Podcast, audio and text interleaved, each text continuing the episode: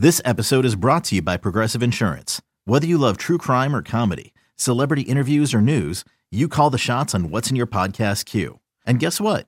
Now you can call them on your auto insurance too with the Name Your Price tool from Progressive.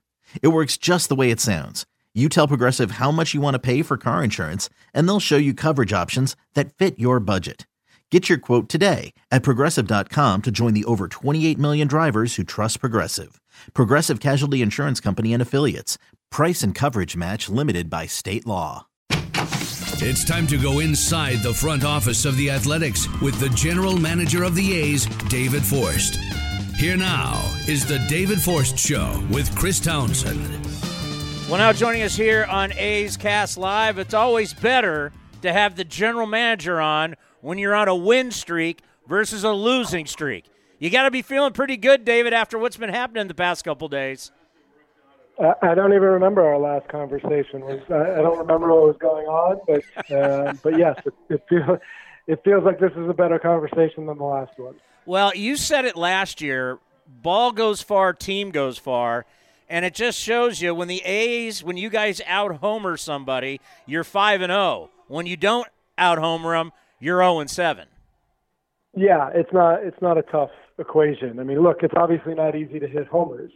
Um, but but you know when you do and you score runs, it makes it makes a big difference. So we obviously, you know, we swung the bats really well on the road trip. You know, took two out of three in Houston, swept the Diamondbacks. Coming, you know, the win on Tuesday was was a great team win to come back from being down five nothing, put up some runs, get some solid relief pitching. So it was a, a really good way to uh, to come back home. Yeah, there's so many stories. You know, keeping score every single game you just see like you could just you talk about Guerra what he did for you in the last game, but when you when you look at your offense, it's everybody is contributing. You just see it like everybody's getting on base, everybody's knocking in runs, or they're scoring runs. They're just it, it's full. Your full roster has really been the big part of why you won five of six. Wouldn't you say?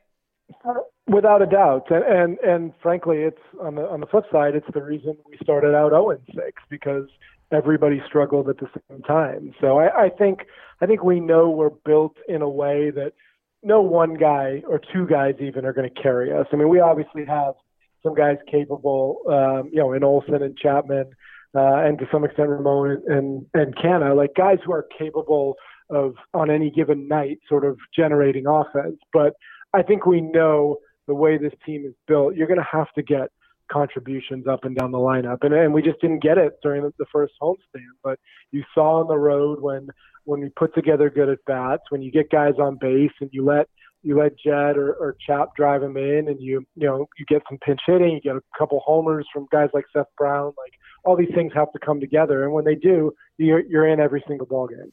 Yeah, Seth Brown, he uh, he doesn't hit cheapies, and I and I was I was I was asking around, going, how many guys do you even think in the history of baseball they hit their first home run and it's in the second deck? yeah, that was a long time coming. I think it was about two years worth of built up frustration that went into that swing because obviously, you know, Seth came up there at the end of 19 and, you know, got some hits and, and did a nice job. But this was a guy coming out of the minor leagues and everybody was like, oh, wait, wait till you see the power. And uh, it just never, it really made that year, or you know, limited time last year. So uh, I think I think that was huge for him. Uh, we've always known he has a, he has a chance to do that every time he comes to the plate. You know, forget Moneyball. Are you kidding me? You're taking this team back to the 80s like you're the St. Louis Cardinals and you're running the bases and stealing bases. You're 10 for 11. What's going on?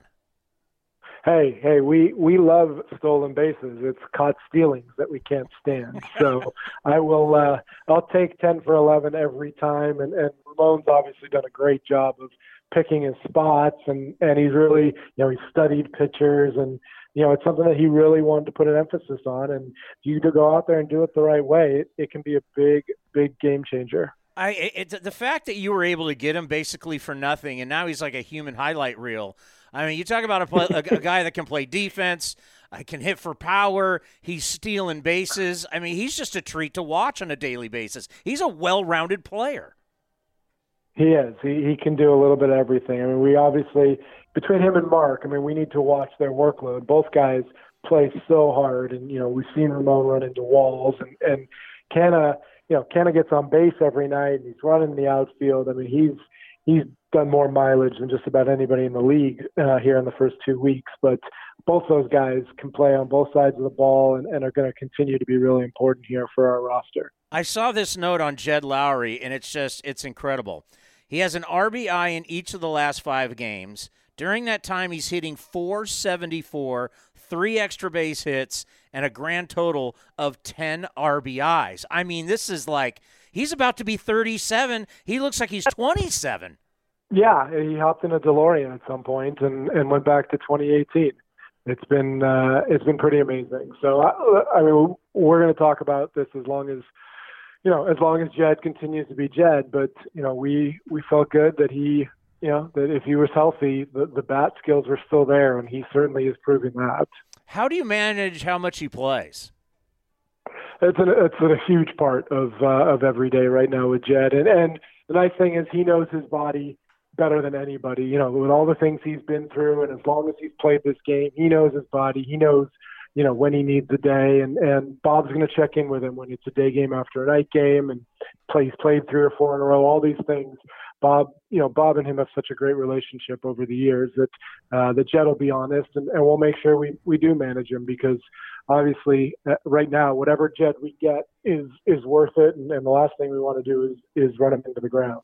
Yeah, and so much is about offense. And there was an interesting article that Cody found today about they're talking about with all the shifts and you know the days of having to have the most athletic shortstop you know you're moving these guys around i mean half the time elvis is playing in short right field so they're they're yeah. saying less balls put in play more shifting the, the fact of, of the great infield they're not getting as many chances what, what, what do you think about that? You don't you don't have to have the best athlete necessarily like at shortstop because you're uh, moving them all around. Do you buy that?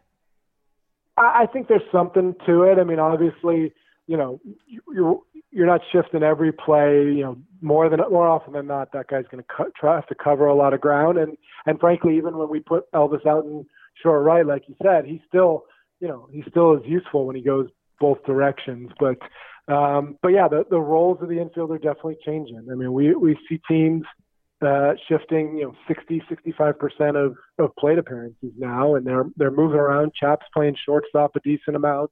Um, you know, so and and at some point we're going to have to have a, a another backup infielder around here that's able to move around. So it, it's an interesting theory. Obviously, you know, we're we're lucky to have guys like Andrus and, and Chap who can move around. Ole Ole's another infielder over there with as much ground as as he covers. I mean, you see when we shift righties Ole plays further from the first base bag than just about anybody in the game because because he's able to do it. He can cover the ground and he's quick enough to get back to first base when the ball goes to the other side. So um, it's nice to have the personnel that lets you do it. So right now, you guys are leading baseball and shifting. I think you're around 67% of the time. Is the only yep. reason you can do that is because Matt Chapman can play a legit shortstop for you? It's a big part of it. Yeah, it really is. And and you know at the same time, uh, you know we're shifting righties probably more than other because we we're confident in the data and the, the defensive models that our our baseball operations group has built. And and Mark Kotsay, who's overseeing the infield positioning now, really has dug into it and believes in it, and, and, the, and the guys are buying in. So uh, it is it's big time about the personnel for sure. Like I said, shifting righties is a big you know big part of that is only covering most of the right side. Uh, but uh, but having Chap, who who's basically a shortstop playing third anyways, but when he's the only guy on the left side, you know you know how much ground he can cover, and he can make those throws going any direction. That that helps too. We just had Lou Trivino on the show, and I asked him about all the shifting behind him and everything. Of course, he's just trying to strike everybody out. But what is it like when the shift? He he says when the shift gets beat, it's magnified. What's it like from a front office standpoint when a guy, let's say, hits like a routine grounder to second base and nobody's there and a run comes in? Uh, is it magnified for you, or do you just say, nope, we know the data, we know what, what shifting does, and we know the data, it works? I, th- I think from a front office standpoint, I think we're, we're very comfortable with it. And, and we, we probably notice more than most when a guy's in exactly the right position. I mean, I can't even, I can't even think right now of all the times just this year where Jed's been playing right behind second base and the ball's been hit right to him. I, I think we've done a great job. Look, if Correa is going to shorten up and hit a ground ball through the four hole, like, you know, it's, it's bound to happen. And, and, you know, I'm more worried about what the pitcher thinks than what we in the front office are thinking. I, I want the pitchers to understand that this is a numbers thing.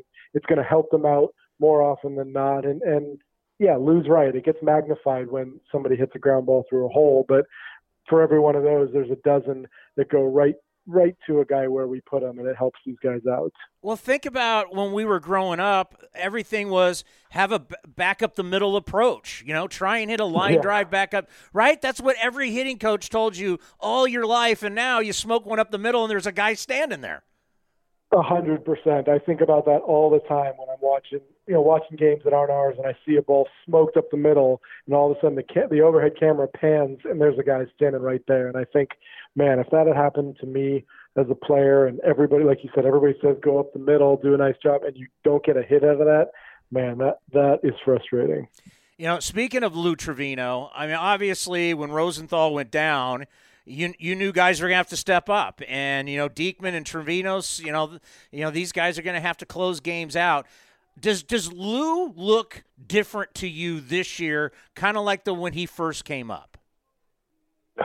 You know, I, I don't know that he does. I mean, I think he's he's pitched in some bad luck the last couple of years. His stuff has always been the same, and I think, you know, it, there's we've we've talked about this before. There's so little margin for error for a reliever, particularly a guy who comes in with runners on base or a guy who comes in late um, and a little bad luck or falling behind in the count on one guy goes a long way. So, it, look, it's great that he's feeling good right now. Um, you know, you've, in him and, and Jake, you've got a couple guys that can both pitch at the end, and, and we've had, you know, we're fortunate enough right now to maybe do some matching up depending on what the eighth and ninth look like. But, um, but it, it, it was great to watch him go out those last couple days and, and close down games. Yeah, I mean, what what you saw two days ago with your bullpen when Luzardo only goes two and two thirds, and you got to use all those guys. How key was it to have a day off yesterday for everybody can kind of hit the reset, and and now of course you got the Tigers for four, and then here come the Twins. Yeah, it, look, it was big for all those guys to have some success. I mean, obviously, you know, Jordan gets us out of the third inning. Then Guerra comes in to give three scoreless, which was huge. Um, but Kolarek comes in, gets you know gets a punch out, and then basically two ground balls. Um, and Sergio finally has a, a one, two, three clean inning, and I know he feels good about himself. Sort of all the way up and down the roster. You know, Petit gets away with one that goes just outside the foul pole, and then gets us out of that inning. So what we had yesterday was basically a, a marination day for everybody to sit back and, and feel good about themselves, and, and those are always welcome.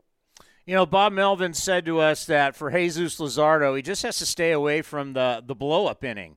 You know, 12 earned runs in 13 innings, got a big uh, ERA. What are you seeing with Jesus Luzardo?